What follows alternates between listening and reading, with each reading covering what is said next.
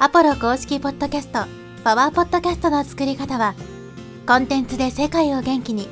ブルーポイントインフォマーケティングの提供でお送りします。こんにちは、ポロです。今日はですね、有料音声プログラムの作り方についてお話していきます。商品がない人とかね、商品増やしていきたい人は、この有料の音声プログラムっていうのがね、おすすめです。例えば、コーチコンサルやってる人で、自分のバックエンド商品しかないとかね、なんかコンテンツ作りたいけど、ね、えーコンテンツ作るの大変だなとかっていう人。そして、ポッドキャストやってる人ですね。ポッドキャストやってる人っていうのは、音声配信に慣れてるんで、音声プログラムとかだったら結構サクッと作れるんですね。で、音声コンテンツをマネタイズする方法っていろいろあるんですけど、例えばまあこのね、ポッドキャストでサブスクリプションみたいな感じにね、して登録することもできますし、あとはオーディオブックをね、作ってプラットフォームで売るみたいなこともできます。ただ、そういったのっていうのはね、例えばオーディオブック出版するんであれば、そのプラットフォームと契約して、いろいろ規約があったりとかね、その納品の、まあ、仕様みたいなものがあるわけですね。いろいろトリッキーだったりとか大変だったりとかね、するんで、ちょっとそこはハードルが高いっていう人もいると思うんです。で、今回お話しする音声プログラムっていうのは、どっかのプラットフォームで販売するのではなくて、自分で独自に販売する音声プログラムのことです。例えば30日間、なんちゃら音声メッセージとかね、音声プログラムみたいなものですね。僕の、まあ、潜在意識とか引き寄せの法則を書いたブログもですね、音声プログラムを販売していて、次元上昇デイリーメッセージっていう,、ね、えー昔作ったやつですけど、まあ、毎日朝7時にですね、メールが届いて、1日10分ぐらいの音声がね、聞けますので、90日間で、まあ、その自分のね、潜在意識とかが書き書き換わって、まあ、次元上昇できますよと。量子飛躍して、ね、さらに人生が向上しますよみたいな、まあ、そういう音声プログラムがあるわけですね。でこういったものを作るとですね、まあ、商品が1個増えるわけですよ。で、ポッドキャストやっていう人からすると、音声を収録してプログラムを作るってそんなに大変じゃないと思うんで、すごくおすすめなんですよね。だけど、それを作るときのですね、もういろいろポイントというかコツみたいなものがあって、それがね、わからないとどうやったら作ったらいいんだろうっていうのがわからない人も多いんで、えそれを今からね、お話していきます。で、まあいろんな方はあるんですけど、まずはそのメルマガと組み合わせるっていうのがね、あります。メルマガでステップメール機能があると思うんで、そのステップメールに、例えば毎朝7時みたいな感じで、そこにね、えー毎朝7時にメールが届くような設定しておいて、そこにまあそのリンクを貼るわけですよね。僕の場合だったら Dropbox っていうね、クラウドに音声を上げてるんで、 Dropbox のシェアリンクをそこに貼ってます。そうすると、それをね、えー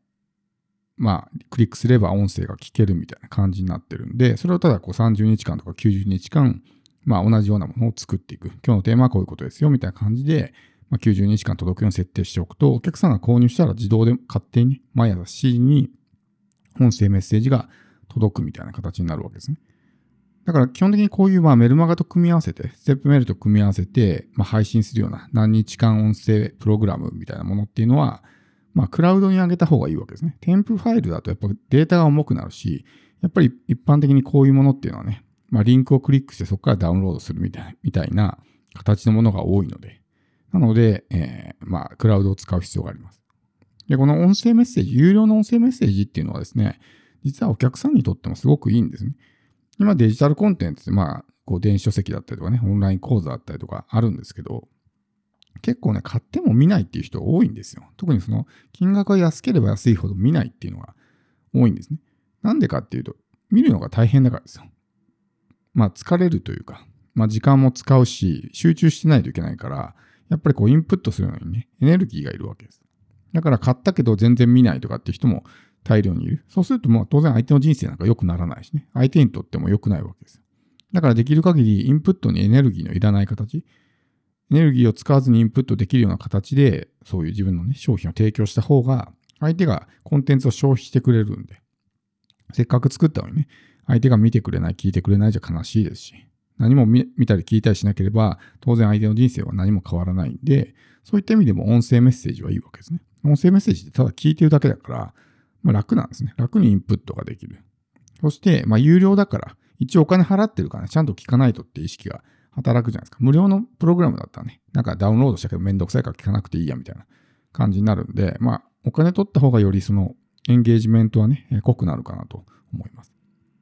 で、さっき、まあ、クラウドの話が出てきましたけど、クラウドに上げるときのポイントですね。まあ、Google ドライブが無料で使えるんで、Google ドライブでもいいんですけど、Google ドライブの場合はね、そのリンクを、まあ、視聴できる共有範囲ですね。リンクをしてる全員っていうところに設定変えないと、デフォルトだと、そのね、管理者だけしかアクセスできないみたいな感じになっちゃうんで、メールを送ってお客さんがね、リンククリックしても閲覧できませんみたいな感じになっちゃうんで、まあ、Google ドライブの人はですね、そこのリンクのね、共有範囲っていうのを、まあ、都度こう変更していくっていうね、のを忘れないように、えー、してほしいんですけど、それだけじゃなくて、この普段のポッドキャストの音声もですね、まあ、スマホで収録してる人もいると思うんですけど、まあ、こうパソコンで収録して、そういうまあ、クラウドとかにね、アップしておくのがおすすめなんですね。僕もこのポッドキャストの音声っていうのは、基本的に全部ね、クラウドに、まあ、 Dropbox の方に保存してます。っていうのは、どっかでこの音声を使い回すかもしれないから入れてるわけですね。それこそその30日間音声プログラムの、30個中の1個か2個とかね、もしくは3、4個とかは、このポッドキャストの音声がそのまま使えたりするわけですよ。そのテーマにね、付随するような内容を過去にポッドキャストで話したことがあるんだったら、この音声を使うことができるわけですね。でこの時に注意が必要なのがですね、そういったことも見越してクラウドに保存しておく必要があるということです。例えば、ジングルを入れたりとか、BGM を入れたりとか、そういった状態でクラウドに保存すると、そういった音声メッセージを聞いた人がですね、なんかこれ、ポッドキャストかなんかの使い回しかなとかって思われちゃったりとかね、なんか変だなってなるわけですよ。だからこのローファイルのままというかね、生音源のままアップロードしておいて、ポッドキャストはポッドキャスト用に編集したものを、まあ、また個別にね、えー、ダウンロードしておくみたいな感じにした方が、僕もどこでね、いつ何時この音声を他の場所でね、使うかわからないんで、そういった形でね、えー、想定して、クラウドに保存するときは BGM とかね、ジングルとか一切入れないようにしてます。あとは使い回すことを想定するっていうんであればですね、例えば、過去のエピソードで話しましたけど、とかね、そういうことを言わないとか、あとは時事ネタとかね、今例えばチャット GPT が流行ってますけどって、ひょっとしたらこの音声をね、3年後とかに聞く人がいるかもしれないわけですよ。だそういうタイムリーな時事ネタを言わないとか、ね、過去のエピソードで話しましたみたいな、このポッドキャストを聞いてる人前提みたいなね、えー、そういったことを言ってしまうと、音声プログラムに組み込んだときに、えどういうことみたいな感じになってしまうんで、使い回すためにはちょっとね、そういったところも意識していく必要があるかなと思います。そして、まあ、もしね、そういう音声プログラムとかを使わず、ね、自分で音声コンテンツを有料で販売したい場合は、例えばガムロードとかね、ガムロードわからない人は僕のブログのリンクを貼っておくんで、まあ、それ見てもらえばね、ガムロードっていう、まあ、そうデジタルコンテンツ販売に特化したね、えー、プラットフォームがあるんですね。無料で使えるんですけど、海外の、まあ、ツールとかサービスなんですけど、ガムロードってのがあって、そこにオーディオブックっていうね、まあその形式というか仕様があるんで、そこに音源アップしていくだけで勝手にね、お客さんがそこからオーディオブックを聞くことができるっていうものなんですけど、まあこういった形でなんかプラットフォームを使った方が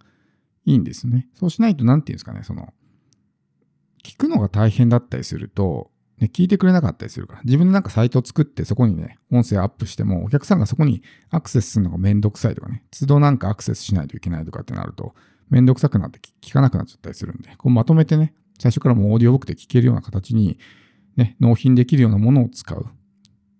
まあ、ガムロードであればそういうオーディオブックっていうね、商品の形式が選べて、そこにこう音声アップするだけでね、一覧でずらーっと出てきて、まあ、聞くことができるような形になるんで、まあ、そういう相手が消費しやすい形で納品してあげるっていうのも大事かなと思うんで、自分でもオーディオブックとか作れなくはないですよ。例えばこうフォルダを作って、フォルダの中に音源入れてって、そのフォルダのね、共有リンクを貼って相手に渡すみたいなこともできるんで。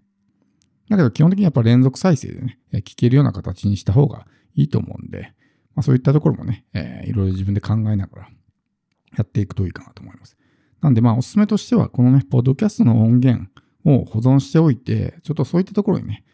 使い回せるものがあったら使い回すみたいなね、感じにする。まあ、僕はガムロードでやってるやつは、有料のオーディオブックっていうのはないというかね、えー、無料の音声プログラムみたいなのを出してますけど、